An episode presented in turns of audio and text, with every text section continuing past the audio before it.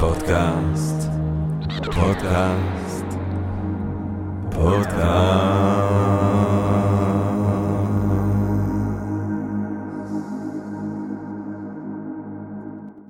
טוב, גבירותיי ורבותיי, ברוכות וברוכים הבאים לפודקאסט של Thinking Different. אני ג'רמי פוגל, ואנחנו רוצים להתחיל בהודעה לעצם היש, לעצם היקום, על זה שהוא מאפשר לנו למרות הכל ולמרות כל האתגרי התקופה להיפגש כאן, להרחיב את הדעת, להעמיק את הידע, לעורר השחאה ואולי מחשבה נשגבת פה ושם בטעות, במקרה, ככלות הכל, למרות הכל. והיום, גבירותיי ורבותיי, היום אנחנו רוצים לעסוק באיש שגם אם אנחנו לא מכירים אותו, אנחנו מכירים אותו גם רק בגלל שבכל מקום בארץ אתה רואה נע, נח, נחמן, נחמן, נחמן מאומן. מי זה הנחמן מאומן הזה? מה זה כל הסיפור הזה של, של נחמן מאומן? מה המשמעות של הכתובת הזאת ושל האיש שעומד, ששמו מתהלל לו בקירות ובבניינים של, של ישראל? ובאופן כללי, מה זאת החסידות? מה זאת התנועה הרוחנית הזאת אליה הוא השתייך, כן? אנחנו זוכרים את ה... מכירים את היהדות אולי, היהדות הרבנית, לומדים אותה ולומדים תלמוד ויושבים בישיבות ולומדים ויש משהו למדמי, ואז אנחנו נראה שבאמצע, פתאום במאה ה-שמונה עשרה, כן, מגיעה איזושהי תנועה יהודית חדשה שמדגישה את שמחת החיים ואת השמחה ואת הכוונה וכל מיני רעיונות מיסטיים של אלוהים, אלוהות יותר אימננטית, אלוהות יותר נוכחת, רעיונות שיש לומר, וספציפית מה שמעניין בנוגע לחסידות בכלל ונחמן בפרט, שיש להם איזשהו ניצוץ של רליגיוזיות, של דתיות, של רוחניות, שמוצא בית גם בליבם של אנשים שאין להם שום שיוך דתי, שלא רואים את עצמם כיהודים מסורתיים, שלא רואים את עצמם כפופים לעול תורה ומצוות, גם לקהל הזה שבין המאזינים שלנו והמאזינות שלנו היום. אני חושב שיש פוטנציאל להתאהב בחלק לפחות מהרעיונות החסידים בכלל ושל נחמן בפרט. כדי לדבר על כל החגיגה הרוחנית הזאת כאן היום, אני שמח, ואנחנו שמחים ומתחגשים ומתגאים לארח איש שהוא כל כולו אלוהות אימננטית ורוח חסידית של אהבת אדם ושמחה על עצם היקום והקיום, דוקטור אשר אלבו. גבירותיי ורבותיי, דוקטור אשר אלבו הוא ראש המסלול ההכשרה בתוכנית אופקים המעוללת והמדהימה באוניברסיטת תל אביב. ספרו ייאושו של רבי נחמן מברסלב ראה אור לרסלינג. כל מי שאוהב את השיחה הזאת, לכו ותקנו את הספר, שאפשר לקנות אותו גם בתנאי סגר דרך האינטרנט.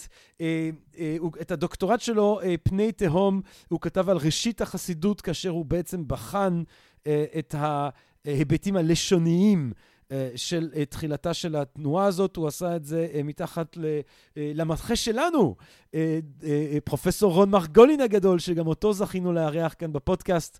זה הופך את אשר ואותי לסוג של חצי אחים כאלה, כן?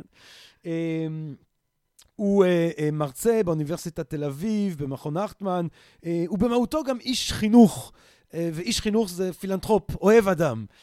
הוא איש חינוך שמלמד ופועל מזה שנים למען חינוך אחר, אפשר לומר למען חינוך אלטרנטיבי, פועל בתוך בתי תיכון אלטרנטיביים, וכאמור כותב, חוקר, ואולי נשאל גם אם חי במידה כזאת אחרת, אולי גם לזה נגיע, את החסידות בכלל, את נחמן מברסלב בפחד.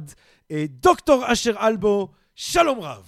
שלום רב, ותודה שאתה מארח אותי כאן, ג'רמי. השמחה והכבוד והתודה היא כולה שלנו, שלי, של המאזינות והמאזינים שלנו כאן בפודקאסט של Think and Ring Different. דוקטור אלבו, אתה יודע, אנחנו, עם כל הכבוד לקשקשת שלי כאן בהתחלה, הדבר, אנחנו כאן בפודקאסט אוהבים לתקוף את השאלה ישר בבריד הצוואר, אז בוא נתקוף את השאלה שלנו ישר בבריד הצוואר. דוקטור אשר אלבו, מהי החסידות? אז אני חושב שקודם כל צריך לראות את החסידות כתופעה שפועלת ממש על סף המודרניות, על סף העלייה של התנועה המודרנית, של, של ההשכלה.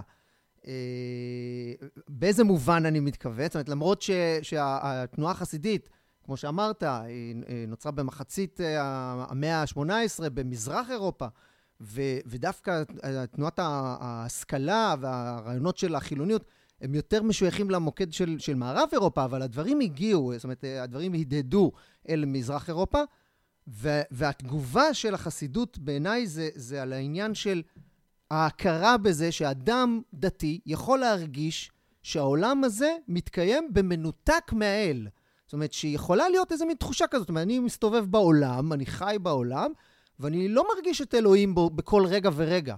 ועם האתגר הזה, התנועה החסידית, אליו היא ניסתה לתת מענה, ומתוך איזושהי דרישה כלפי האדם הדתי, דווקא ליצור, להתגבר על האשליה, בעצם על התודעה הכוזבת הזאת, לפי החסידות, להתגבר עליה וליצור בתודעה שלו את החיבור הזה, את החיבור המחודש הזה, בין הניצוץ הרוחני שקיים בכל הדברים, בתוך פנימיות הדברים בעולם.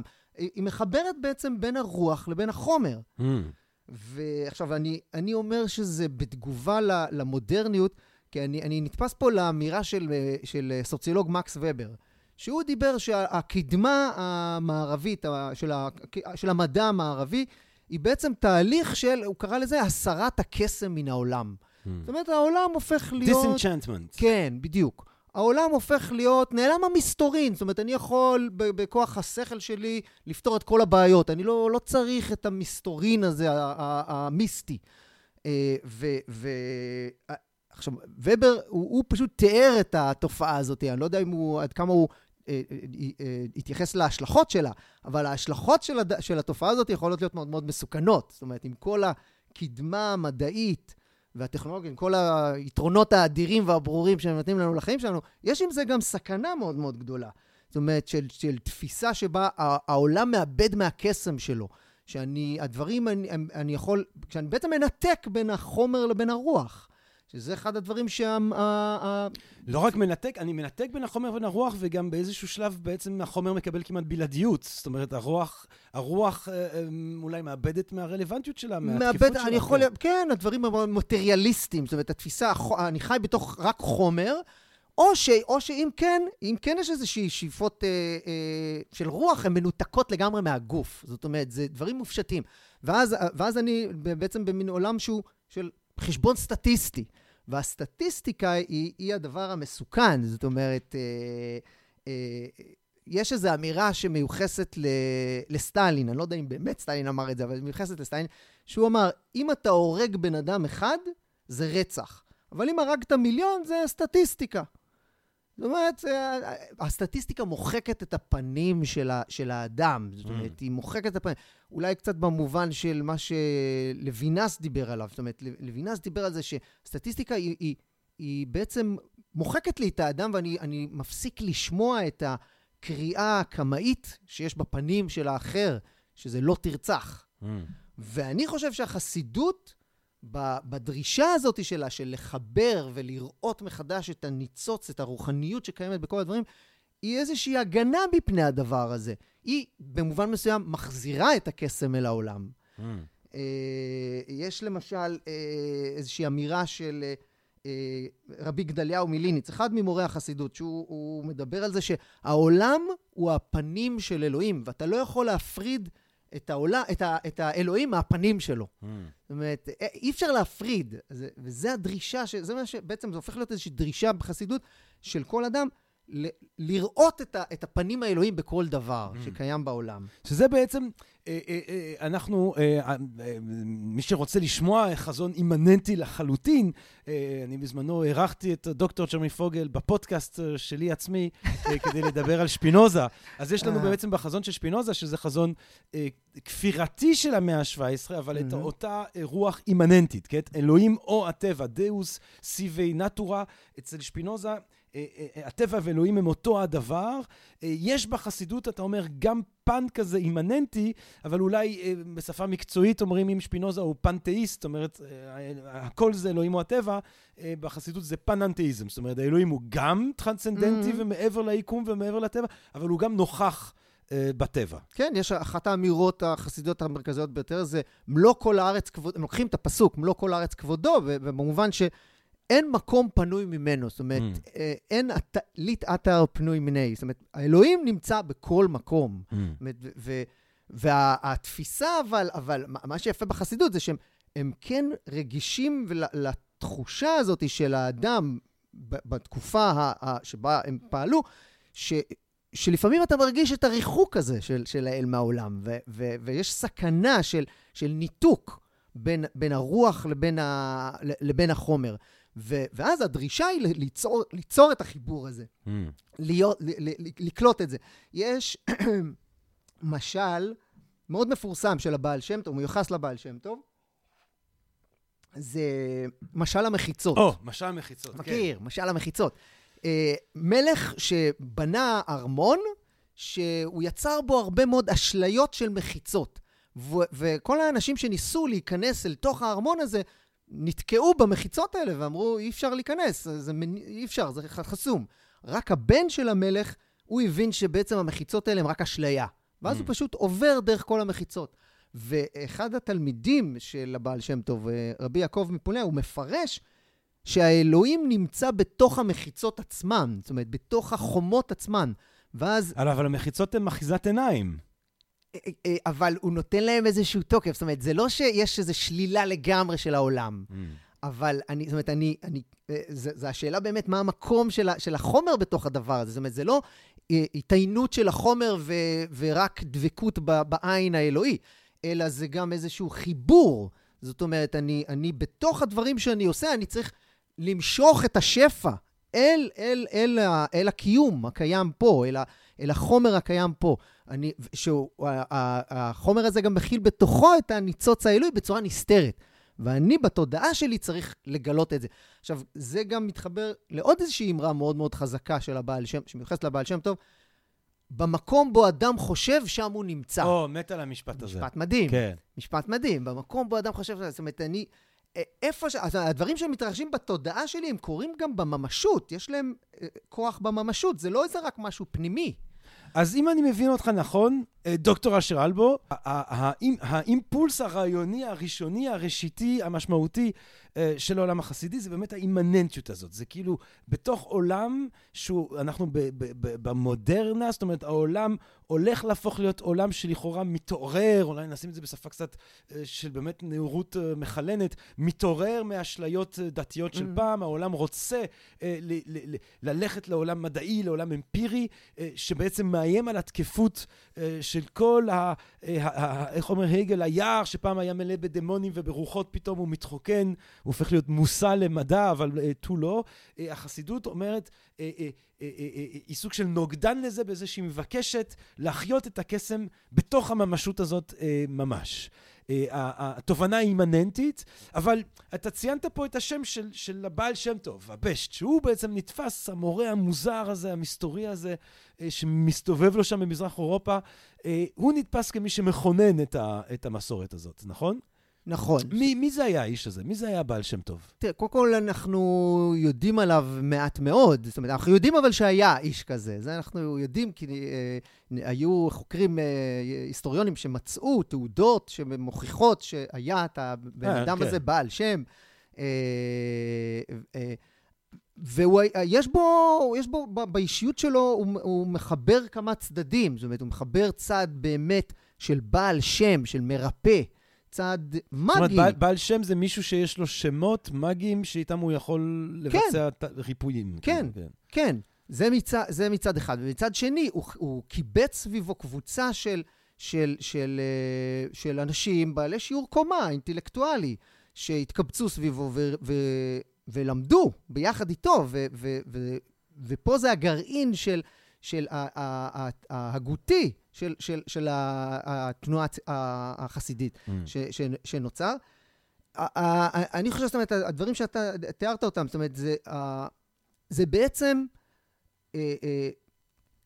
בניגוד להפרדה הזאת שיש בין מילים לבין דברים, שהתנועות המודרניות, החילוניות, המדעיות, הן יוצאות הפרדה בין בין מילים לבין דברים. אז בחסידות, ואצל הבעל שם טוב, אם אני אסתכל באמת על, יש לנו תעודה אחת שאנחנו יודעים בוודאות ש, עם מכתב שהוא כתב, ושם הוא אומר, שהוא כותב את זה לגיס שלו, איגרת עליית נשמה, זה נקרא, זה מכתב שהוא מתאר בעצם איזושהי חוויה מיסטית כזאת של עלייה בעולמות עליונים, והוא כותב ש, שהתגלית שלו היא שבכל אות ואות יש עולמות ונשמות ואלוקות. זאת אומרת, במילים, באותיות, יש, יש ממשות, יש נשמות ויש עולמות.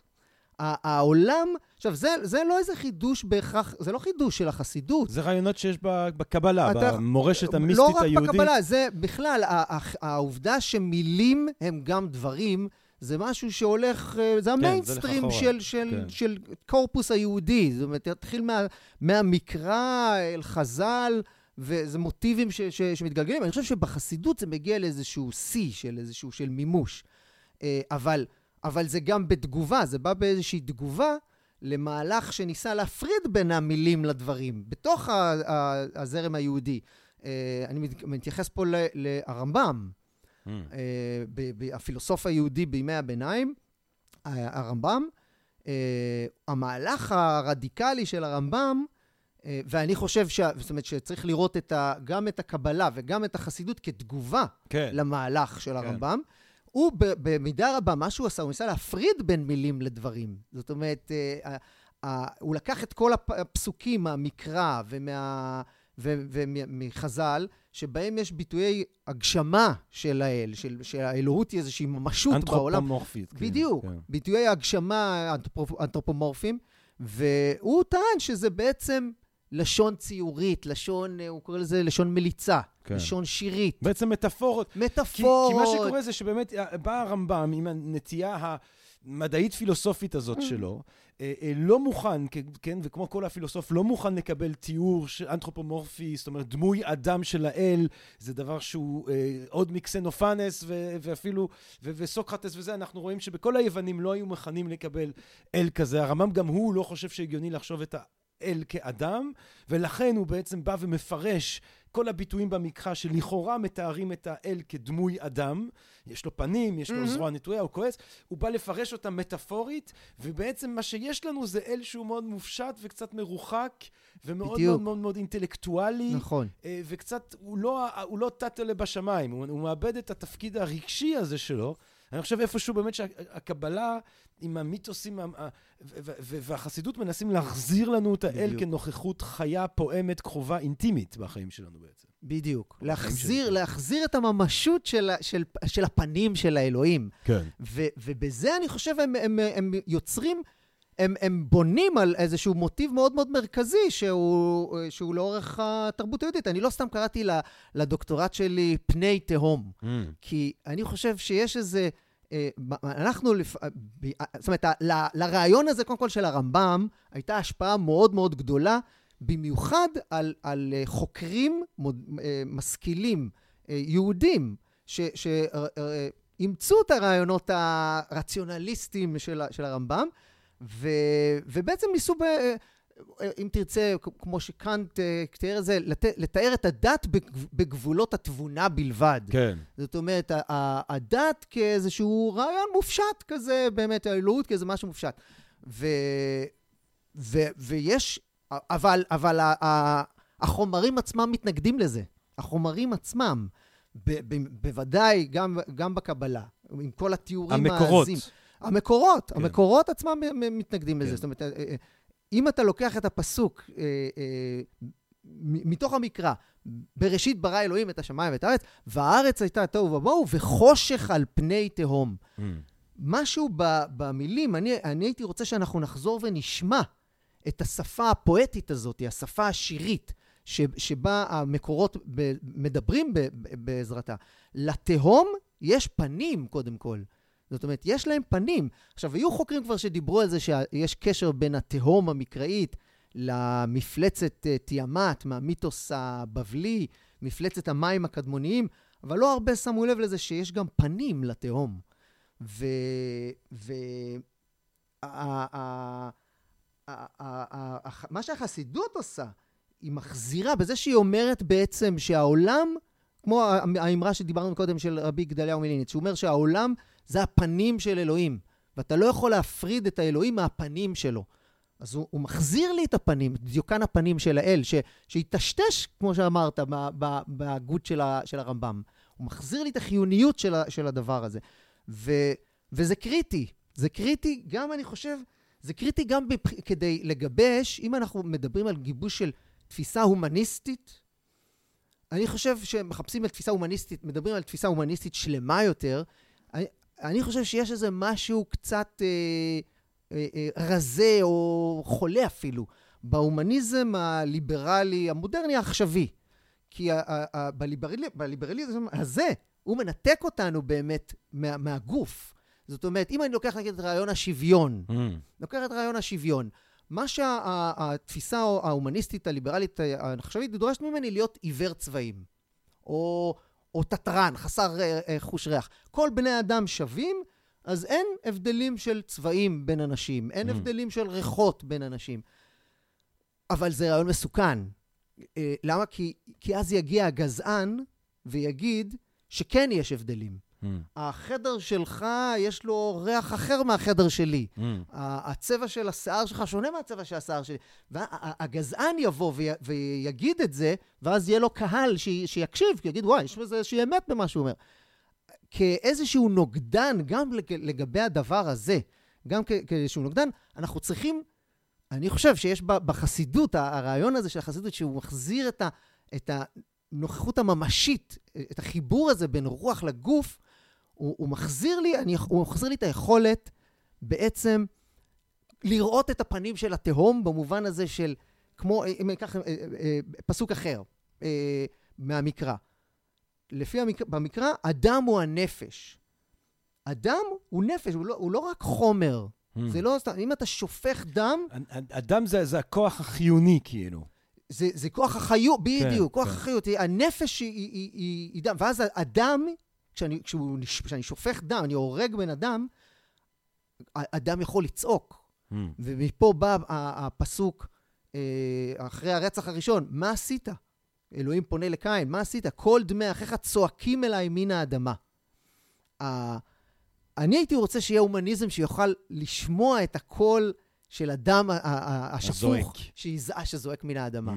ואם אנחנו, אם אנחנו מנתקים ואומרים שמילים הם רק, שמילים הם לא דברים, זאת אומרת, זה רק לשון פואטית, וזה כמו שהרמב"ם אומר, זה רק לשון ציורית, זה מטאפורות, זה עניין לשוני, אנחנו מאבדים איזשהו מימד מסוים של זעזוע שיש מהקול הזה, מהאדם הזה שזה צועק.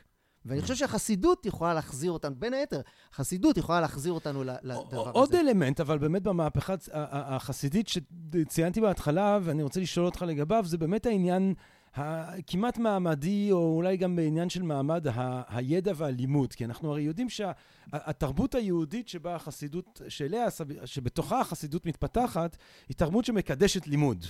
בקשת, זאת אומרת, אם אתה רוצה להתקדם בחיים, אתה צריך ללמוד, ואם אתה ילד גאון, גם אם אתה בא ממשפחה ענייה, אם אתה עילוי, אז, אז, אז אבא עשיר יחצה לחתן את הבת שלו, לא להכי יפה בשטטל, לא להכי אה, אה, אה, אה, אה, עשיר בשטטל, אלא לתלמיד הגאון, כי זה מביא איזשהו כבוד. זאת אומרת, במרכז העשייה היהודית יש את הלימוד המאוד, אפשר לומר, הוא יכול להיות מאוד אה, קוגניטיבי, משפטי, התלמוד mm-hmm. הזה וזה, mm-hmm. ואז פתאום בא אה, הבעל שם טוב, שהוא אומרים עליו שהוא כאילו בא מתוך העם היותר עממי,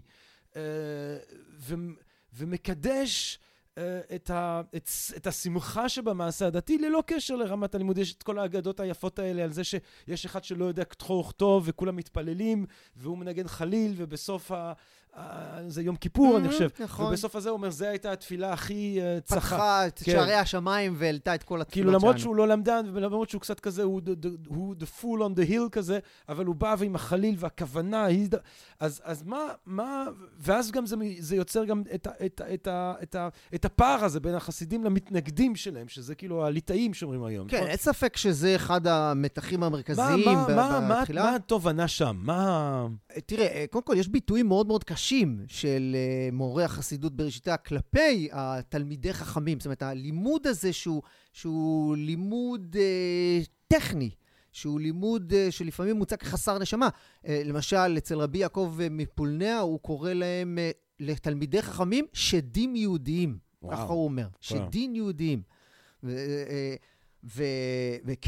ולמה? כי יש בזה איזשהו קיבעון, זאת אומרת, החסידות של הבעל שם טוב ושל תלמידיו, הם הכניסו את האלמנט, קודם כל שבאמת הצד הרגשי, של של של של של שמחה שדיברת עליו, של של שמחת הלימוד, של של ואיזושהי אלמנט של תנועה בתוך ריקוד, מחול, תנועה ממש, אבל תנועה של של גם יש אמירה, האדם לא יכול לעמוד באותה מדרגה, אסור לו לעמוד באותה מדרגה, הוא תמיד צריך להיות באיזושהי תנועה. זאת אומרת, הלימוד הוא, יש בו איזה אלמנט מקבע, זאת אומרת סטטי, וכנגד התפיסה הזאת, בחסידות זה יהיה, אתה תראה דינמיות מאוד מאוד גדולה, זאת אומרת, אני, אני יכול להגיע, יש, הם מתארים רגעים של גדלות, שאני מגיע לתובנות חדשות, אבל אסור לי לקדש את התובנות החדשות האלה, שהן בכוח של שכל, של לימוד, אבל אני לא יכול לקדש אותן, זאת אומרת, אני... כל, כל תובנה שאני משיג, היא תהיה איזה מיד איזושהי ירידה, mm. והירידה תוביל לעוד איזושהי תובנה חדשה, ש, ש, שתגדיל את זה. זאת אומרת, יש איזושהי תנועה שהיא לא נפסקת. זה, זה, זה עוד איזשהו אלמנט של, של התנגדות מול, ה, מול הלמדנות הזאת ש, שתיארת. אז הקאט הזאת בעצם, תראה, אז, אז, אז בהתחלה זה סוג של קאט יהודית, מי שקורא גם רוצה לקחו איזה מבט מבחוץ, אני בדיוק קראתי שוב, עבדתי על זה בזמן האחרון, את האוטוביוגרפיה של שלמה מימון, האדיר, שזה יהודי במאה ה-שמונה עשרה, שנולד בעולם המזרח אירופי בשטייטל, ולאט לאט עושה את דחקו לעולם הנאור מבחינתו בברלין, ואלף ואחד החפתקאות, והוא איש מצחיק וגאון, ובסוף נהיה אחד מהמבקרים המפורסמים של קאנט, ושטיין וקרחניסט, מת על מימון. והוא מתאר, באחד מהמסעות שלו בהתחלה, הוא מתאר, אני חושב, חצר חסידית ראשונה של המגיד ממזריץ'. עכשיו, הוא בתיאור שלו, שאני חייב להגיד שהוא בעיניי תיאור מאוד אמין, כאילו, כל דבר שהוא אומר, figures out בסוף, הוא מתאר אותו כבן אדם סופר כריזמטי, כבן אדם סופר חכם, שיודע לאסוף מכל אחד, הוא מבקש מכל מי שיושב סביב השולחן, לתת לו משפט מהתנ"ך, ואז הוא בונה נאום שמשלב את כל הציטוטים ככה, on the spot, אבל הוא גם קצת שרלטן, הוא גם קצת משתמש בשיטות של כאילו, את כל מיני תכסיסים כדי לגרום לאנשים לחשוב שהוא קצת יותר גדול ממה שהוא, והם גם חצי בצחוק מחביצים שם לאיזה אחד מהם, כי נולד לו בת ולא בן, אז זה נשמע קצת פחות אה, אה, נשגב וניסי מהתיאורים שאתה מקבל מבתוך המסורת החסידית עצמה.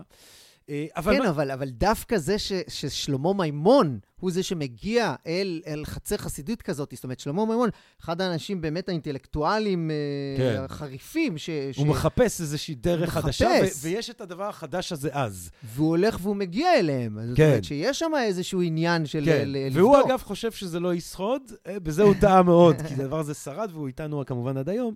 אבל איך באמת, מה קורה באמת כשאתה, ואתה גם חוקר בדוקטורט שלך את החסידות המוקדמת, אז יש לך בעצם את האיש הכריזמטי הזה, הגורו הזה, זה הבעל שם טוב, ואז סביבו חבורה של תלמידים וגם חבורה של משפחה, ש, ש, שמה הם, מי הם, מי הם האנשים האלה סביבו, מי הם התלמידים האלה הראשונים בכלל, ואז כמובן נחמן בפרט. אז, אז באמת כל אחד מהם מגיע אליו ממקום אחר, אבל... וכל אחד מהם מייצר איזשהו חצר של חצר חסידית בנפרדת אחר כך. זאת אומרת, מרגע שלאחר מותו, אלף שבע מאות שישים, אז כל אחד מהם בעצם מייצר איזשהו זרם, ויש בהם גם ניואנסים שונים בין כל אחד מהם. יש את המאגד ממזריץ' באמת ש, שתיארת, שסביבו הרבה מאוד תלמידים שמתלכדים. יש את רבי יעקב יוסף מפולניה, שהוא מייצר, הוא בעצם כותב את הספר הראשון החסידי בדפוס, תולדות יעקב ליוסף, ויש עוד מורים נוספים ש, ש, ש, ש, שמצטרפים. על הדמות של הבעל שם טוב עצמה, אנחנו, פה אנחנו לא יכולים לדעת הרבה מדי, אנחנו, יש ויכוח מאוד גדול, זאת אומרת, עד כמה ניתן לשחזר בעצם את, ה, את התורה של הבעל שם טוב מתוך הדברים של התלמידים שלו. חלק מ... יש, יש ניסיון לעשות את זה גם דרך דרך ספר שבחי הבשט, שבחי הבעל שם טוב. שזה סיפורים קצרים שמספרים עליו. סיפורים שמספרים עליהם. חלקם אגדיים, בעלי מימד אגדי, וחלקם עם גרעין אמת, שמנסים מאוד מאוד לדייק גם בשם כל אחד מהם, מי הביא את האמרה. תן לנו, אולי לספר לנו איזה סיפור ככה משבחי הבשט שקרוב ללבך. יש לי סיפור, אחד מספרות השבחים על הבעל שם טוב, הוא לאו דווקא מופיע במלואו בתוך ספר שבחי הבשט, אבל, אבל באחד מהקובצים של, של, של ספרי השבחים, סיפור שמתאר בעצם איך הבעל שם טוב מתפלל בבית כנסת, ומגיעים כל החסידים שלו, והם יודעים שיש לו, הדרך שלו להתפלל היא דרך היא מאוד ארוכה, זאת אומרת, במין דבקות כזאת. והם יודעים שהוא מתחיל להתפלל, הוא מעריך מאוד מאוד מאוד בתפילה, ואז הם אומרים, טוב, אין לנו, זאת אומרת, אין לנו כל כך כוח להישאר עד שהוא יסיים את כל התפילה שלו, אפשר ללכת בינתיים לבית, ואז לחזור אחרי זה, ואז הוא בטח נגיע לסוף התפילה.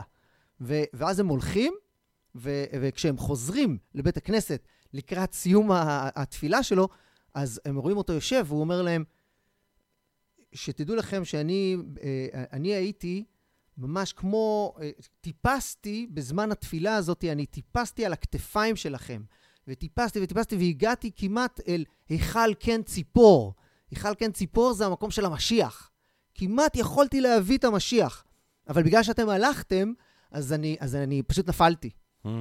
וזה מראה איזשהו, את המימד הזה של, של הצדיק, הוא לא לבד, הצדיק, זה, מוסד הצדיקות זה אחד הדברים החידושים הגדולים של החסידות, אבל הצדיק הוא בעצם תלוי בקהילה שלו, הוא תלוי ב, ב, בחסידים שלו, ובמובן מסוים יש, יש, יש תיאורים שבהם אה, הנפש של, של, של הצדיק היא, היא, היא, היא היא מתגלגלת, היא מתגלגלת אל הנפשות של, ה, של החסידים שבסביבו. Mm. זאת אומרת, הוא לא נפרד, זאת אומרת, הנפש היא לא דבר נפרד, היא ממש, התפיסה היא, היא תפיסה של, של קהילה שלמה, של מין גוף אורגני חי כזה, mm. ש, ש, אה, שכל כל, אה, אחד מה, מהפרטים בקהילה הזאת הוא בעצם איבר, mm. בתוך, ה, ה, הקהילה הזאת, בתוך הקהילה הזאת, ו, והבעל שם טוב, זאת אומרת, הוא אומר, אם הייתם נשארים איתי, הייתי מגיע, הייתי מצליח להביא את, ה, את המשיח. Mm. אלמנט גם המשיחי שיש, שיש בתוך התנועה החסידית, שהוא קיים, הוא קיים. ו- ואם אם, תזכרת את רבי נחמן מברסלב, אז...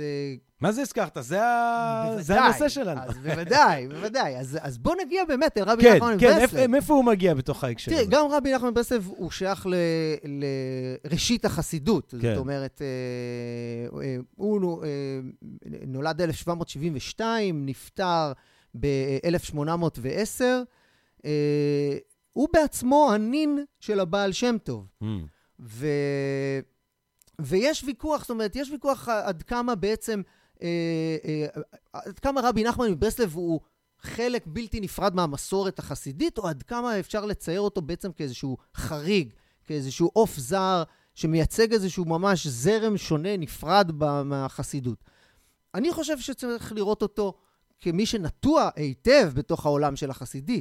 בתוך העולם החסידי, כמו שאמרנו, הנין של הבעל שם טוב, זה לא סתם, אבל יש פה איזשהו, הוא מביא איתו איזשהו רגישות מיוחדת, איזשהו רגישות מיוחדת לניואנסים, זאת אומרת, דברים שמוטיבים שהיו קיימים בתוך ההגות החסידית מראשית, מראשית פעולתו של הבעל שם טוב, אבל אצל רבי נחמן מברסלב זה, זה רגישות מכופלת לעניין הזה, זאת אומרת, לניואנסים של, ה, של הריחוק, של האדם שיכול להרגיש מרוחק מהאל, ל, לרגעים של נפילה.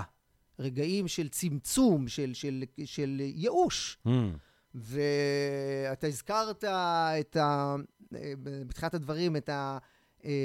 נח, נח, נחמן מאומן, אבל יש אחת מהאמרות המפורסמות של רבי נחמן מברסלב, זה אין שום ייאוש בעולם כלל. Mm. אני חושב שלא ניתנה מספיק דגש במחקר של חסידות ברסלב למרכזיות של ה... של האמרה הזאת. זאת אומרת, יש לה נפח מאוד מאוד גדול בציבוריות, אבל פחות בשמו לב בעיניי, כקטגוריה ממש מובחנת לעניין של התמודדות עם ייאוש. ואני חושב שרק מישהו שהוא מתמודד עם ייאוש בחיים שלו, מסוגל להגיד משפט כמו, אין שום ייאוש בעולם כלל. מתוך איזו תפיסה של רצון להתמודד עם הדבר הזה, לתת איזשהו מענה. אבל, אבל אם, אם, אם, באמת, אולי נתחיל מהמשפט הזה, יש לי עוד מלא שאלות, אני רוצה לשאול, ולא, לא, ואולי קודם כל גם למה נחמן מברסלב ונחמן מאומן, אם הוא ברסלב הוא מאומן, אבל בסדר, נגיע לשם.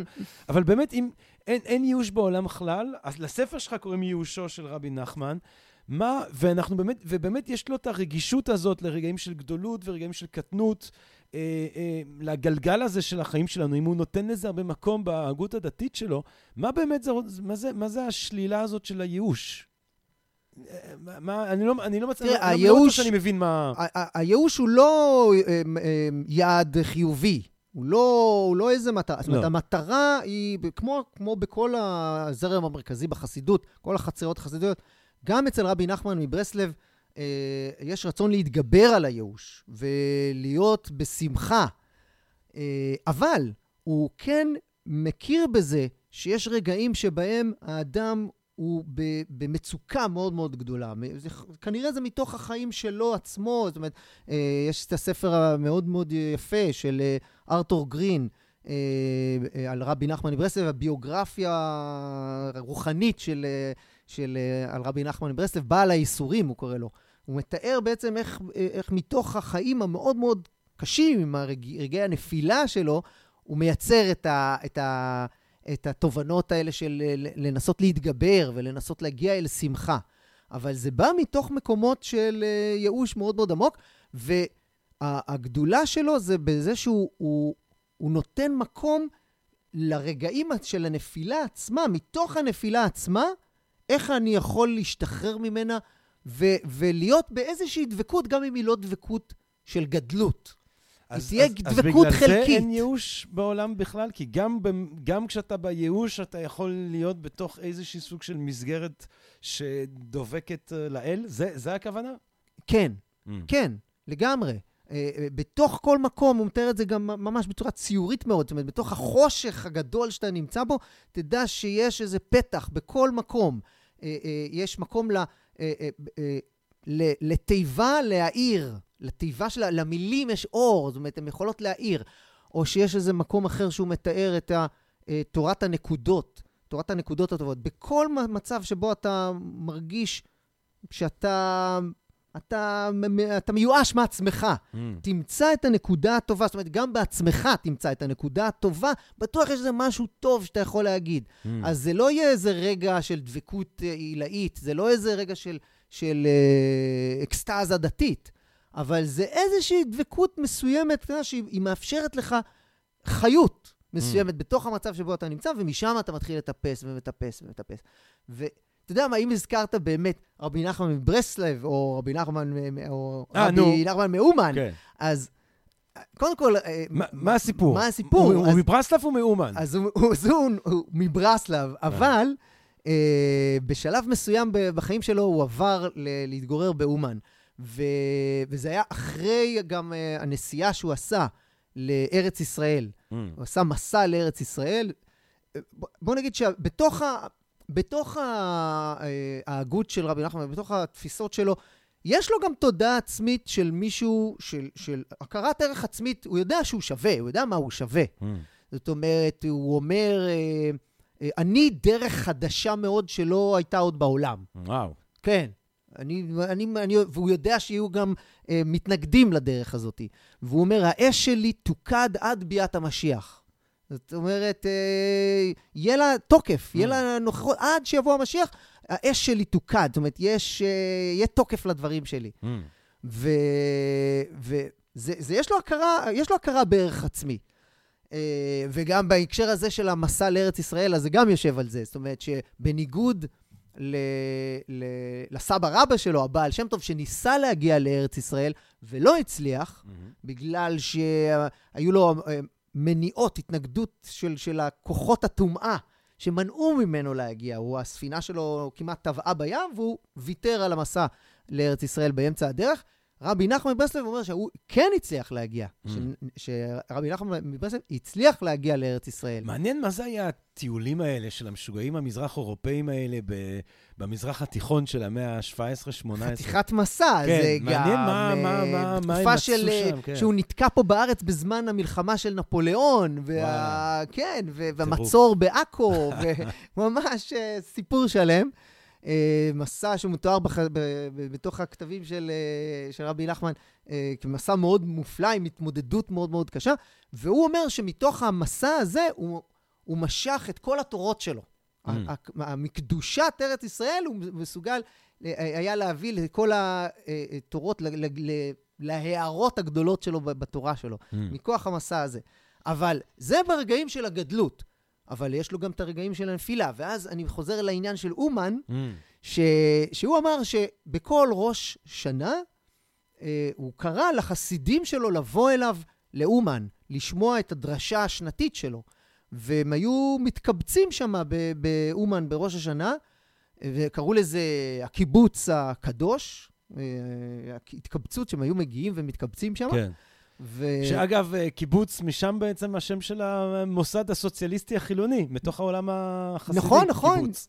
יהודה יערי, אחד מאנשי העלייה השלישית, אמר שהוא נתקל בהם, זה מין קיבוץ כזה של חסידי ברסלב, שהם קוראים לזה הקיבוץ הקדוש, והוא, והוא נתן, הוא אמר, בוא נקרא ל... לצורות התשבות החדשות שלנו, קיבוץ, וזה איש השומר הצעיר, לראות כמה זה, איך זה התגלגל, זאת אומרת, העניין הזה של קיבוץ. ואז באחד מהתיאורים האלה, יש לו איזה תיאור בספר, להראות לך את הרגעים של הנפילה. זה רגע מאוד מאוד דרמטי, החסידים שלו באים אליו בראש השנה, לשמוע את הדרשה השנתית שלו, לשמוע מה יש לו להגיד, ואז הוא בא, מתואר שם בחולשה מאוד מאוד גדולה, הוא אומר להם, למה באתם? כשיש לי תורה להגיד לכם, יש לכם למה לבוא. אבל עכשיו אין לי מה להגיד לכם. אני עכשיו אינני יודע כלום. אינני יודע כלל. וואי, יפה. אין לי מה להגיד לכם. חבל שבאתם. זה רגע כזה קשה, רגע דרמטי, מאוד מאוד קשה, של בעצם מין מקום, מצב כזה שבו אין לו דיבור. אין לו... הוא איבד את כל ההערה. אבל זה, זה לא נגמר בנקודה הזאת. כי זה מתוך המצוקה הקשה הזאת שהוא נמצא בה, כתוב איכשהו בכל זאת הצליח איכשהו לקדש את היין, ולהגיד איזה ברכה קטנה על המזון, והתחיל קצת לדבר איתם, והוא התחזק עוד קצת ועוד קצת, והוא מתאר את זה רבי נתן, תלמידו, איכשהו עולה מדרגה לדרגה ומדרגה לדרגה, והוא מגיע לאיזושהי התגלות מאוד מאוד גדולה כזאת, והוא אומר להם, תדעו לכם, שמה שקרה לי היום זה, זה, זה אחד התורות הגדולות ביותר, שתכלית הידיעה היא שלא נדע. ואז הוא פתאום, זאת אומרת, הוא מביא את זה, זאת אומרת, ש, שאתה, מה זה תכלית הידיעה היא שלא נדע? שלא תעצר אף פעם באיזושהי ידיעה, ידע שאתה אומר... הגעתי. הגעתי, כמו אפרופו הלמדנות הזאת שדיברנו עליה, שאני מוצא איזה משהו, תפסתי, אני אוחז בזה ומקדש אותו. לא, זה... תכלית הידיעה היא שלא נדע, זאת אומרת, אתה כל הזמן בעוד איזושהי התקדמות, ועוד איזושהי עלייה. ו... אבל זה התחיל בנקודה מאוד מאוד נמוכה. נשמע שהיו לו, היה איש של מצבי רוח, נחמן. אולי אפילו, אתה יודע, משהו, היום שהיינו אומרים, מדיה דפרסיבי. לגמרי, ארתור גרין אומר את זה במפורש, זאת אומרת, יש לו נתון ממש למצבי של מניה דפרסיה כאלה. לפעמים הוא כזה on top of the world, ואז כזה פתאום יש לו תקופות שהוא... גדלות ונפול, אבל כל אחד מאיתנו מכיר את זה גם מהחיים שלנו. במידה כזאת או אחרת. בדיוק, במידה כזאת או אחרת, יש לנו את הרגעים שבהם אנחנו... עוד אחד מהדברים, אני חושב, כאילו ששמעת, זה העניין הזה של ההתבודדות. Mm-hmm. שמאוד חשוב ללכת, לצאת לטבע, יש איזה עניין עם הטבע של להתבודד בטבע, להתפלל במקום לבד, ליצוק. ל... זה, זה, זה גם העניין הזה של באמת של, של לנתק את עצמך מהשגרה היומיומית ולאיזשהו אה, אה, מצב קיומי, יש בזה אלמנט קיומי מאוד חזק. זאת אומרת, וגם הוא אמר, אתה צריך לחבר את התפילה שלך בעצמך. Mm. והוא הכניס את העניין הזה שמתפללים בשפת היידיש. שאני מתפלל, אני מחבר בעצמי את התפילה, אני מתפלל ביידיש. במילים שלי. במילים שלי, ביידיש. כי זו הייתה השפה המדוברת אז. אבל לצורך העניין זה יכול להיות גם... זה יכול להיות כל שפה שאתה... כן, כל השפה שנמצא. הרעיון הוא באמת לא מתוך התפילה המסודרת, המקובעת, אלא בתוך איזשהו דיבור שהוא זרימה. בדיוק. ואז יש איזה קטע בליקוטי מוהר"ן שהוא מאוד יפה, שהוא אומר, ואם אני נמצא... ליקוטי מוהר"ן, רק שנייה זה... ליקוטי מוהר"ן, הספר הדרשות המרכזי ביותר של רבי נחמן, שאותו כתב, זה דרשות, ש... זה, זה דרשות שכתובות בעברית, שכתב אותן תלמידו של רבי נחמן, רבי נתן, והן מבוססות על דרשות שהוא נתן בעל פה. Mm. וזה באמת, יש באיזה כוח בין, של ה... זה מתח כזה, בין דרשה שהיא בעל פה לבין משהו שהוא כתוב, כי גם משהו כתוב יותר מקובל, לעומת הכוח של משהו חי, שאני מדבר אותו. יש תמיד איזה פער כזה. ו... אז יש בתוך, בליקוטי מוהר"ן, יש שם הקטע שהוא אומר, ואם, מה יעשה מישהו שהוא אפילו נמצא במצב כל כך קשה, שהוא אפילו לא יכול לדבר, אין לו דיבור, הוא לא יכול לפתוח את הפה כדי להתפלל. כמו למשל, מזכיר את המצב שהוא, שתואר מקודם, של, שהוא היה, שבאו אליו החסידים, הוא אומר, אין לי מה להגיד לכם, אין לי תורה להגיד לכם. אז הוא אומר, אז שיחבר תפילה על זה שהוא לא יכול להתפלל. שיתפלל על זה שהוא לא יכול להתפלל. שיתפלל שאלוהים יעזור לו לפתוח אולי את הפה כדי להתפלל. זה מראה לך את הרגישות המאוד מאוד גדולה למצבים האלה. ומתוך המודעות הזאת, לזה, זה בעצם איזשהו סוג של מין רפלקציה כזאת, מודעות עצמית למצב שבו אני נמצא, ועצם המודעות, עצם זה שאני אומר את הדברים, זה כבר איזושהי התחלה של איזשהו שחרור כזה. מבחינה נפשית, זה, זה, זה נותן איזשהו מהלך כזה. יש עוד דוגמאות, הרבה דוגמאות למצבים הקשים האלה של ספקות, רגעים של ספקות מאוד מאוד קשים. למשל, יש בחיי מוהר"ן, ספר חיי מוהר"ן שמתאר את החיים הביוגרפיים שלו. יש שם תיאור של חלום שרבי נחמן סיפר לתלמידו, לרבי נתן. חלום שבו מגיע איש זקן, מבוגר, מכובד כזה, סמכותי, ו- ומאשים אותו. אומר לו, איך אתה לא מתבייש? עשית כזה דבר מזעזע, איך אתה לא מתבייש? אפילו הבע- הבעל שם טוב מתבייש בך עכשיו. אין לך אפילו מקום בגיהנום על מה שאתה עשית. אומר לו, אמירה כזאת קשה, כזאת מזעזעת, ו- ו- ורבי נחמן מתאר איכשהו מגודל הזעזוע של, של החלום הזה, בתוך החלום הוא נותן איזה מין צעקה כזאת, של, של מין לב נשבר כזה, צעקה של לב נשבר, והצעקה עצמה בעצם מעניקה לו איזה מין סליחה. ומה זה הדבר שהאיש הזקן הזה... זה נשאר מסתורי, זה נשאר מסתורי, וזה שאלה, זה שאלה, מה הוא עשה, היה משהו, זה איזה מין תודעת אשמה כזאת. לפעמים זה קצת מזכיר לי סיפורים של קפקא כזה, שאתה מואשם במשהו, אתה לא יודע במה אתה מואשם, יש איזה חיבור כזה. ו- ואתה הזכרת את ההתבודדות, אז, אז ההתבודדות היא כדי באמת להגיע למקומות האלה של, של לב נשבר. עכשיו, הוא, זה לא, לא צריך להבין את זה ש, שעצבות זה דבר טוב. עצבות זה נחשב אצלו כדבר רע, זה דבר שלילי. והוא אומר, כדי, אל, אל תעסוק בזה כל היום, אבל בוא תפנה לך איזה רגע אחד ביום, שבו אתה באמת הולך לאיזה מקום מתבודד, אצל רבי נחמן זה היה בתוך היער ממש, במקום מחוץ לעיר, ושם תוכל באמת לתת לאיזה כמה רגעים ללב שלך להישבר ממש, ללב נשבר. והשבר, זה המקום הזה של שבר בעצם, אני חושב, זה בכלל משהו שהוא, המקום של לתת לדברים להישבר, זה דבר מאוד מיוחד. זה מזכיר לי גם, יש אומנות כזאת, אומנות יפנית, קינצוגי, שזה של, אם נשבר לי איזשהו כלי, אז אני לא זורק אותו, אני מתקן אותו. אני מתקן אותו באיזה מין לק, דבק כזה מיוחד עם זהב, ודווקא הכלי השבור, הוא מקבל איזשהו ערך יותר מיוחד, יש לי איזה קשר אליו. ו... רבי נחמן, הוא אומר, תאמין, אם, אצלה, אם, אם קלקלת, אז אפשר, אם אפשר היה לקלקל, אפשר גם לתקן. Mm. זאת אומרת, כל עוד הנר דולק, אפשר עוד לתקן. איך, אשר, איך, איך התנועה הזאת, ספציפית גם, אנחנו מכירים היום את הנחמנים מברסלב, איך, איך הדבר הזה שורד אותו mm. ונשאר סוג של תנועה כזאת, יש כאילו אחריו איזה צדיק אחר שממשיך את הזרם הברסלבי בתוך החסידות? אז הזרם הברסלבי באמת בהקשר הזה הוא מאוד מאוד יוצא דופן בתוך החסידות, בתוך הזרמים השונים של החסידות. בשנים האחרונות המצב של חסידות ברסלב הוא מזכיר קצת את המצב של חסידות חב"ד. כן. מאז אה, אה, אה, מותו, יש אומרים... הסתלקותו. הסתלקותו, כן. אה, לא מותו, אה, אה, של האדמו"ר, כן. אה, של חב"ד. אה, רבי מלובביץ'. כן, רבי מלובביץ', כי בחסידות ברסלב אה, לא היה יורש ל... לרבי נחמן. לא היה לו, אין, אין צדיק שהחליף אותו. רבי נתן, מתוך איזושהי תפיסה של צניעות ענווה כזאת, לא הכתיר את עצמו, למרות שבמעמד שלו הוא יכול היה לעשות את זה. הוא לא עשה, והחסידות הזאת נשארה ללא צדיק בעצם חי. ללא צדיק חי. והם מכונים החסידים המתים. Hmm. הם כונו בכינוי גנאי כזה, חסידים מתים, כי אין להם צדיק חי. אבל... יכול להיות שדווקא העובדה שיש יש כמה מחקרים סוציולוגיים, זאת אומרת, זה, זה מחקר ממש סוציולוגי שצריך ל- ל- לתת את השאלה, מה, מה מקור הכוח דווקא של חסידות ברסלב, איזשהו מקור משיכה מאוד חזק. יש את ההתכנסות בראש השנה באומן, מושכת אליה... כן, לא, זה דבר מטורף. מה שקורה היום באומן, זה דבר אדיר. ומגיעים לשם מכל מיני שכבות מעמדות שונים, ואנשים מרקעים מאוד מאוד שונים ומגוונים. יש איזה עניין מאוד מאוד גדול בחסידות ברסלב.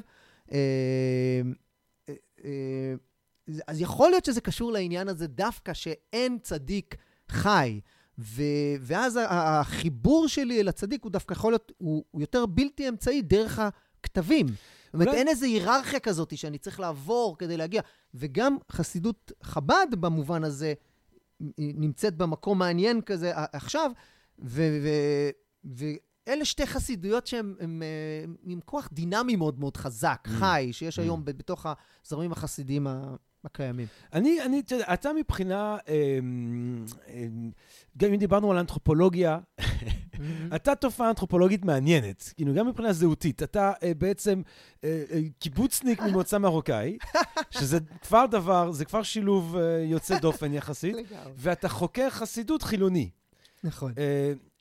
אז אני רוצה לבקש, אולי פעם נעשה פרק על, ה, על הקיבוץ, ו, אבל אם אנחנו מדברים על, על באמת, על, על החסידות מנקודת זווית חילונית, כי יש את העולם שמשתייך, יש את האנשים שמשתייכים אל תוך העולם הזה, ומקבלים את הדברים האלה כפשוטם באיזושהי צורה, ואני אומר כפשוטם כגנאי, מקבלים את הדברים כפי שהם, הם כאילו משוייכים לאותה תפיסה של קבלה של ההלכתית וכו' וכו', אבל אנחנו כבר רואים עוד בתחילת המאה ה-עשרים, התלהבות מאוד גדולה, גם בקרב יהודים חילונים יותר, דיברנו על קפקא, אבל כמובן בובר וכולי, שרואים בסיפורים החסידים האלה, אם של הבשט, אם של הבעל שם טוב, או אם של, של נחמן ואחרים, איזשהו סוג של קסם רוחני, קצת כמו שאנחנו יכולים לאהוב, בלי להשתייך למנזר זן, אנשים יכולים לאהוב את סיפורי הזן, או את הכהנים, או סיפורים בודהיסטיים, אז גם כחלק מה, כאילו הייתי אומר, ה-New Age, ולא במובן השלילי שלהם, אבל כחלק מתפיסה שבו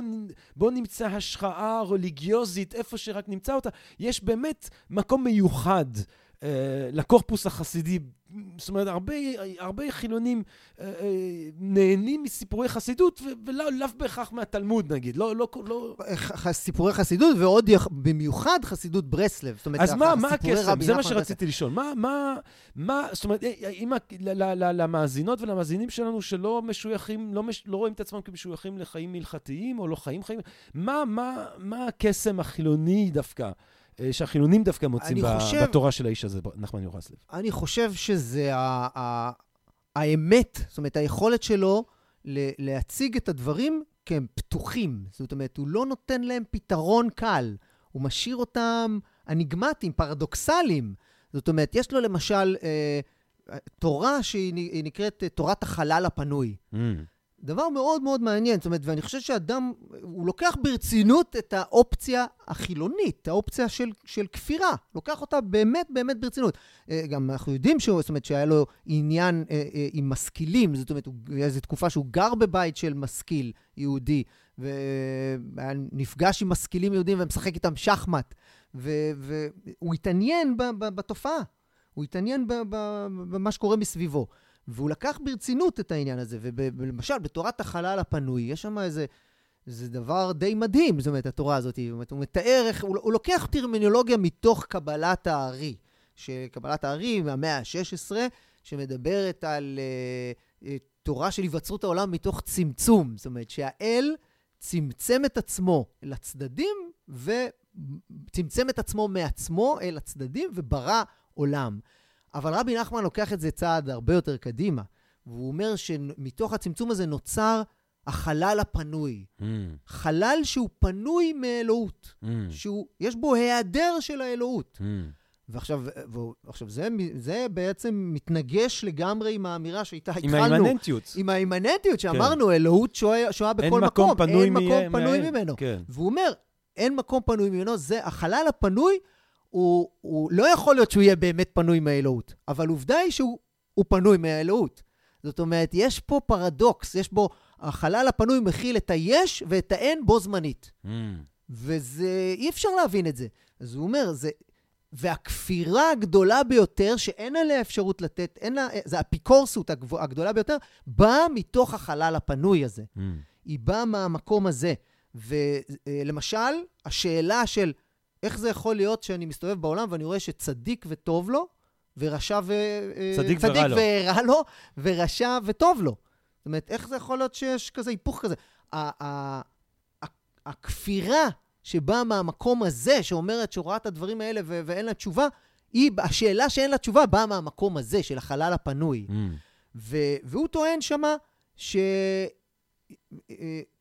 יהודי, יהודי רגיל לא צריך להישאר בתוך החלל הפנוי. זאת אומרת, אם הוא יגיע לשם ואם הוא ינסה לפתור בשכל שלו, הוא ילחד בתוך החלל הפנוי בסבך של הכפירה, והוא לא יוכל לחזור משם. Mm. זה מקום שלא יוכל לצאת משם. אבל דווקא צדיק הדור, שזה בעצם מתייחס אל עצמו, הצדיק דווקא כן צריך להיות, לשהות בתוך המקום הזה של החלל הפנוי, mm. לעיין, הוא אומר, לעיין בפרדוקס הזה, בלי לפתור אותו, אין אפשרות לפתור אותו. הוא אומר, זה, הפרדוקס הזה ייפטר רק ב, בעתיד לבוא, באחרית הימים. אבל, אבל אני לא, אני רוצה לאתגר אותך עוד, כי, כי אני פה כ, כ, מצורך העניין על תקן, שנינו חילונים, אבל אז תדע, אני אתגר אותך מתוך אתה, גם אתה חילוני, גם אתה, גם אתה חי את האפיקורסות הזאת, כן. גם על אפיקורוס דיברנו פה, האפיקורוס הקדוש דיברנו בפודקאסט. אז, אז, אז, אז, אז, אני מבין, יש פה את האניגמטיות, יש פה באמת את ה, את היכולת להכיל סתירה שהיא נורא מרתקת, גם אם דיברנו על הכהנים של הזן וגם כאן, אבל עדיין, לצורך העניין בוא נדבר עליך, כן? אתה כאיש חילוני, כאיש שלא, שאני מניח רואה את עצמו חי בחלל הפנוי, לפחות חלק מהזמן. מה, מה עם התורות של, של נחמן, שזה דברים שאתה, אתה רוצה להקנות לאנשים ללא קשר לשיוך הדתי שלהם, לתלמידים שלך ללא קשר ל... כשאני קורא את רבי נחמן, אני הגעתי לחסידות קודם כל דרך רבי נחמן. קודם כל הגעתי אל רבי נחמן מברסלב, אל הכתבים של רבי נחמן מברסלב, אחר כך הרחבתי את העירייה אל ראשית החסידות בכללה. אני מרגיש שהוא מדבר ישירות אל הנפש שלי. זאת אומרת, אני מרגיש שהוא... הוא מתאר את המצבים השונים שאני מבחינה נפשית יכול להרגיש אותם. אז, אז תן משהו שאיתך, אתה יודע, תן משהו שאיתך, תן איזשהו שיעור של, של נחמן, שאתה אומר, גם בחיים שלי, אה, כאשר איש החינוך, אשר החילוני שחי בתל אביב, מה, מה, אשר הקיבוצניק בכלל במקור, מה, מה, מה, איזה דברים הוא אמר, רבי נחמן אמר לנפשך, ש, שהם איתך תמיד, שהם חלק ממי שאתה. אז אני, אני... אז קודם כל אני חושב באמת, הדברים ש... בעיקר הדברים שדיברנו עליהם, זאת אומרת, הדברים... אני חושב שזה דבר מאוד מאוד חזק. אה. זאת אומרת, ה- ה- ה- ה- העובדה שמכל מקום שבו אתה נמצא, בתוך כל מיני מצוקות שאתה נמצא בהם, אתה, אתה יכול תמיד למצוא את, ה- את הנקודה הטובה, ואנחנו יודעים שלפעמים הכי קשה לנו זה להגיד גם דברים טובים על עצמנו. כן. זה יכול להיות, זה נשמע כאילו מאוד מאוד פשוט, זה, זה, בעיניי זה דבר מאוד מאוד עמוק. כן. זאת אומרת, היכולת לראות את, ה, את הטוב בתוך אפלה, ו, והוא מתאר את האפלה, אני חושב שהכוח שלו זה שהוא מתאר את האפלה, הוא מצליח לתאר את האפלה גם בסיפורים שלו, התיאור של החלום הזה הוא כמו איזה סוג, סוג של סיוט. כן, כן. זאת אומרת, כן, הוא, כן, הוא, כן. יש ויכוח בין חוקרים עד כמה בעצם... עד כמה, איך, באיזה צבעים לתאר את רבי נחמן מברסלב? זאת אומרת, יש, יש חוקרים שצובעים אותו בצבעים הרבה יותר אופטימיים. זאת אומרת, בצבעים אופטימיים כאלה של... וזה הצד, אין ספק שזה צד שקיים אצלו, זאת אומרת, הצד המיסטי, כן. ה... השאיפה אל דבקות. כן. צד שמרים. תשמע, זה רגישות גם מאוד מאוד גדולה. זאת אומרת, היכולת שלו, למשל, לפתיחות אל העולם הזה שדיברנו עליו, אם אני חוזר אל ראשית החסידות, העובדה שבתוך כל הדברים כולם יש איזשהו חיות, נכון? דיברנו על העניין של החיות האלוהית שנמצאת בכל הדברים. יש לו את שירת העשבים, היכולת לשמוע ניגון, מוזיקה קוסמית כזאת שקיימת ב- mm. ב- ב- בעולם, ו- ו- והדברים, ה- ה- ה- ה- גם דברים דוממים, גם דברים חומרים, הם, יש להם מוזיקה, יש להם, יש להם את ה... כן, ו- ובהתכווננות הנכונה, בהתכווננות הנכונה אתה יכול לשמוע, עכשיו, אני, אני, אני חושב שזה דבר מאוד מאוד משמעותי, כי זה... זה ההפך משימוש אינסטרומנטלי כזה בדברים. זאת אומרת, ובטבע, אם, כן. כן, מה שהתחלנו, בדיוק, התחלנו לדבר על העניין של להפריד את ה... כשאני מפריד את הרוח מהחומר ונשאר רק עם חומר, אז אני מנצל. זה ניצול של, ה, של, ה, של הטבע והעולם. היכולת שלי ל, ל, לראות את, ה, את העובדה שיש איזשהו רצף כן. בין... חומר לרוח, שיש איזשהו... ואת הפילי, הפילי בעשבים, הפילי בדוממים, הפילי... הפילי, זה שירה. כן. החסידות במיטבה היא שירה. כן. היא שירה ש... יש, הרבי נחמן, הוא אומר, יש דבר מאוד מאוד יפה שהוא אומר, שכל יהודי צריך להתחיל כמה פעם, צריך להתחיל כל פעם מחדש. כל פעם אתה צריך להתחיל מחדש. כאילו אתה לא יודע בכלל מה זה להיות יהודי. ויש איזה כמה פעמים שהוא מתאר איך שהם באים אליו, והוא אומר... אני לא יודע מה זה להיות יהודי בכלל. איך, מה זה להיות יהודי? איך אני מתחיל בכלל להיות? ו, ורבי נתן אומר שלפעמים הוא היה מתחיל מחדש כמה פעמים ביום. שזה נהדר. כמה פעמים מחדש להתחיל... אתה יודע, זה דבר נורא חזק. כן. זה, וזה כוח של אומנות במיטבה, זה מה שהיא עושה. שיר טוב, זה מה שהוא עושה. מכך... נתן אלתרמן, שהוא אומר, גם למראה נושן יש רגע של הולדת. Mm. רגע שהוא נולד מחדש בעיניים שלי. אני חוזר לוויכוח mm. שהיה לחסידות עם הלמדנות, אז uh, הלמדנות שהיא הופכה להיות משהו טכני כזה, משהו שקיבע את הדברים, סטטי יותר. אז, אז בחסידות זה, מחזירים את זה למשהו, מחזירים את המסתורין, mm. מחזירים את הקסם mm. אל הדברים. וזה אתה מרגיש שזה משהו שיכול להתקיים... גם מנקודת זווית חילונית לצורך העניין? תראה, אולי אני אספר לך משהו אישי, שאיזושהי חוויה שהייתה, לא יודע, חוויה כזאת שהייתה לי. בטח. אספר, אני אספר. בקיבוץ, דרך אגב, זה היה לי. הייתי בן שש עשרה, בקיבוץ. בצהריים, שתיים בצהריים, קיץ, אני עובר, אני זוכר, זה היה ליד המגרש כדורגל, דשא של המגרש כדורגל, ופתאום הייתה מין חוויה כזאת מאוד מאוד מוזרה. אור אדיר הרגשתי שאני רואה, אור מאוד מאוד חזק, פשוט הסתנברתי ו... ופשוט נפלתי על הרצפה, העולם כאילו נעלם. אני מדבר איתך על חוויה שהיא חוויה מאוד מאוד מוחשית, מבחינתי כן. אחת החוויות החזקות ביותר שאני כאילו חוויתי. זה, זה מוחשי יותר מה... מהשולחן הזה שאני נמצא פה עכשיו. כן. הייתה חוויה מאוד מאוד מוחשית, חזקה, העולם נעלם, אני נפלתי על הדשא, גיששתי במין כאילו סנבור כזה, וחזרתי לאיזה... נגעתי עם הידיים באיזה גזע עץ, ואז החספוס של הגזע עץ החזיר לי פתאום את העולם. זאת אומרת, חוויה כזאת היא מאוד מאוד מוזרה. מסתורין, אני לא יכול להגיד לך כן, מה, כן. מה זה בדיוק. אבל עם... זה מרתק, כי באמת זה... ו- ואני, עכשיו, יכול להיות שבן אדם אחר יגיד, אני ראיתי את אלוהים, ואני כן. היה חוזר בתשובה, והיה מחפש איזה... בדיוק. אז אני לא. כי זה משהו שדיברנו עליו גם בפרק עם פרופסור מרגולין, עם רון, דיברנו על דתיות חילונית, על ההבדל שג'יימס עושה בין דת לבין דתיות, religion ו-religiosity, דת זה ממסד, ממסד לרוב שמנוהל על ידי גברים זקנים, שהקשר שלהם לבין, עם דתיות פועמת לרוב הוא מקרי במקרה הטוב, לבין דתיות, החוויה הפנימית של האינדיבידואל כלפי מה שהיא רואה כקדוש או אלוהי וכו'. ואתה מתאר, והיופי של הספר הזה של וויליאם ג'יימס זה שהוא משחרר דתיות מדת.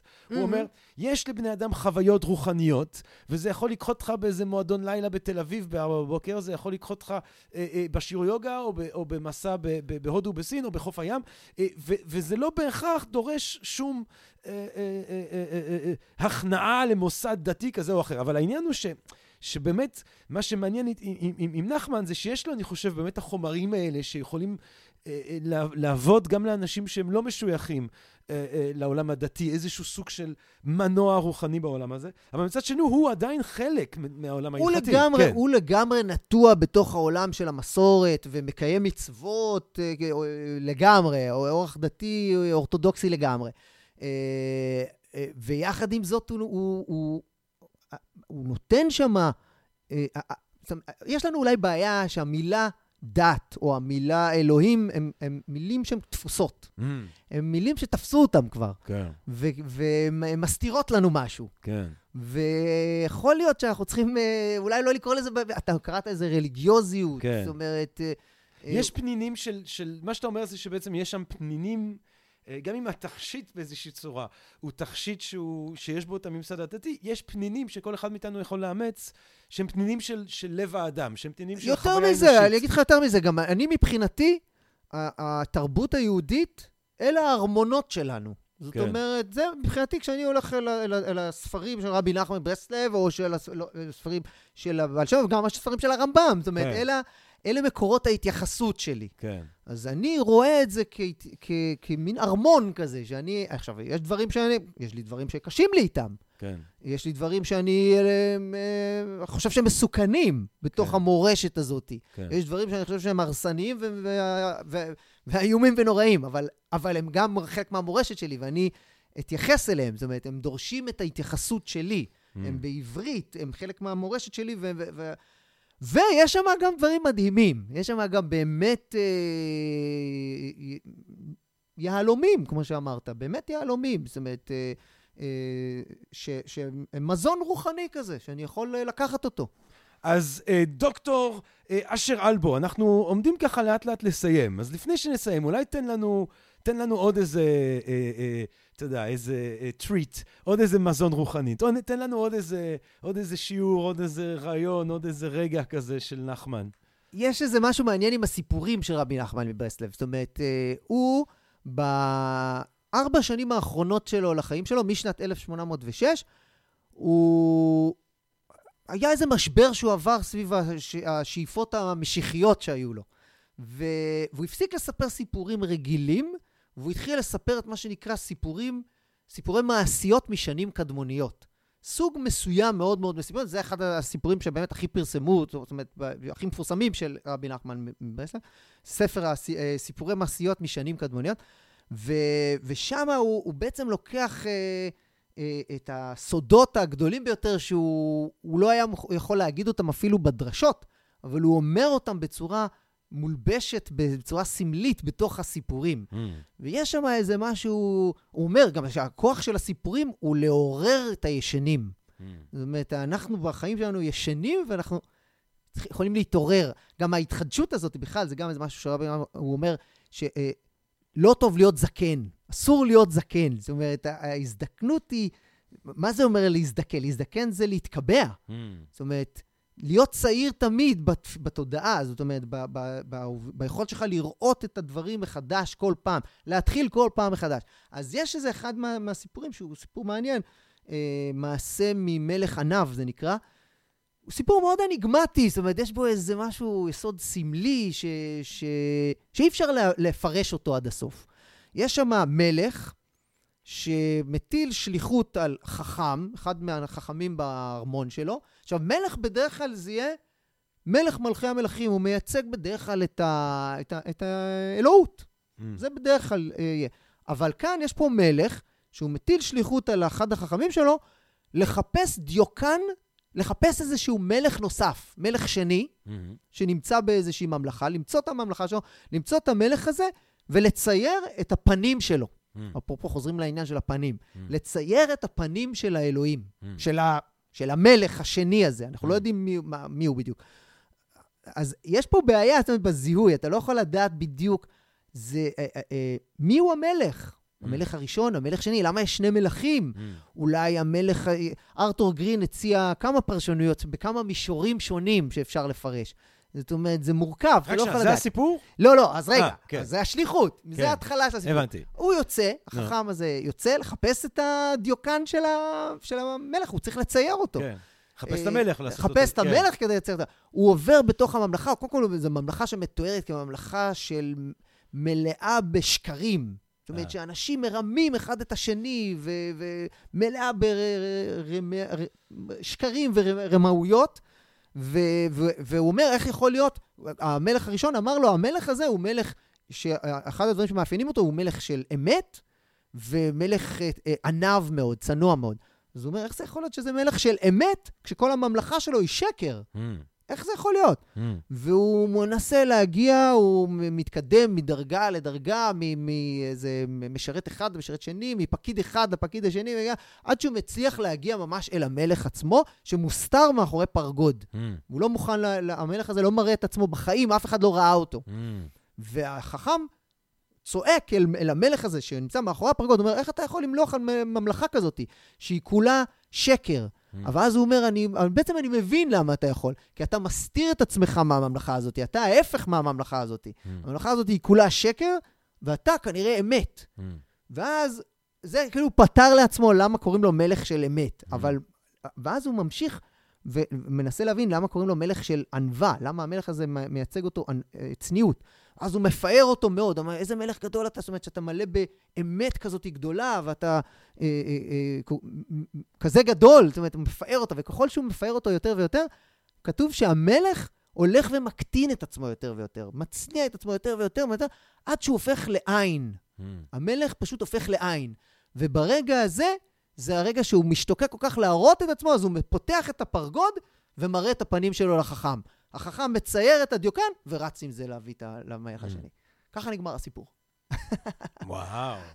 אז עכשיו, איך זה יכול להיות שיש פה דיוקן, הוא רואה את הדיוקן של הפנים של המלך, הוא רואה את הדיוקן של הפנים של אלוהים, הוא צייר אותו, יש פנים, אבל מצד שני, הפנים האלה זה עין. יש פה איזה פרדוקס כזה שקשה להסביר אותו. כן. זה מתחבר לי מאוד לעניין של, ה, של תורת החלל הפנוי הזה שדיברנו עליה מקודם, אה. של יש ועין, ויש פה הרבה משמעויות. כן, יש כל, כל מרגיש שקורה פה הרבה. הרבה, ו... יש פה הרבה השתמעויות. כן. זאת אומרת, העובדה שהמלך מסתיר את עצמו מהממלכה שלו, הממלכה שלו זה העולם שהוא מלא בשקרים, אה. והמלך הוא מלך אמת, אבל הוא מסתיר את עצמו מאחורי פרגוד, הוא אה. רחוק מה... זה, זה מעניין. זה, זה משהו, משהו שהקהל הקודש שלנו, המאזינות והמאזינים של הפודקאסט, פשוט יכולים לתהות לגביו. לגמרי. או שיקחו יותר, קודם כל גם, בתוך uh, ספר, הספר של uh, דוקטור אשר אלבו, גבירותיי ורבותיי, uh, ייאושו של רבי נחמן מברסלב uh, ברסלינג, yeah. למי שרוצה לשמוע uh, יותר, למי שרוצה ללמוד ולהתחיל להכיר יותר, וגם uh, אפשר, uh, יש הוצאות גם ממש טובות ומונגשות של, של הסיפורים של, של uh, נחמן, נכון? בטח, יש אותם גם ברשת, uh, חינמיות, בוודאי, לקרוא, okay. בוודאי. אז, סיפורים מדהימים. אז אם הם רוצים את הסיפור הזה, מה שמוע... מעשה ממלך ענב. פשוט לכתוב, זה ימצאו, בוודאי. וואו, דוקטור אשר אלבו. תקשיב, אני אהבתי, אני נהניתי כאן היום. גם אני נהניתי מאוד. אני מרגיש במצב של גדלות עכשיו. אבל אני מודע לזה שזה זמני. אני יודע, אני כבר זאב, אני לא רוצה להגיד זקן, כי אסור להיות זקן, אבל אני מספיק ישן כדי לדעת שלך תדע מה יהיה מחר. אבל לך תדע מה יהיה מחר. עכשיו נצח, ועכשיו היה לי מדהים ושמח וטוב. וכיף גדול. אהבת היש הזאת שאתה תמיד אומר אותה, זה גם איזה משהו חסידי, יש בך יסוד חסידי אתה. לגמרי. אז מתוך אהבת היש הזה אני רוצה ממש להודות לך על השיחה המרתקת הזאת, ותבוא לדבר איתנו עוד, יש עוד הרבה נושאים שאפשר להיכנס אליהם שלא היינו בהם, אבל אני רוצה להודות לך, דוקטור אשר אלבו, ייאושו של רבי נחמן מברסלב ברסלינג, ואני רוצה גם להודות לכן ולכם, המאזינות והמאזינים הקדושות והקדושים שלנו, בפודקאסט של Thinking Different. אני מקווה מאוד שנהנתם מהפרק הזה, מהפרקים שבעזרת השם אנחנו נמשיך ונקליט, ובינתיים רק בריאות, כל טוב, אהבה רבה, ותזכרו שגם במקום הכי הכי הכי הכי אפל, לפחות לפי הרבי נחמן מברסלב, תמיד יש איזשהו ניצוץ, תמיד יש איזשהו זיק של תקווה, ואני מקווה שכולם רואים קצת תקווה גם בתוך כל הדכדוך הזה שיש. רק טוב, רק בריאות, אהבה רבה, ונשתמע. Podcast, podcast, podcast.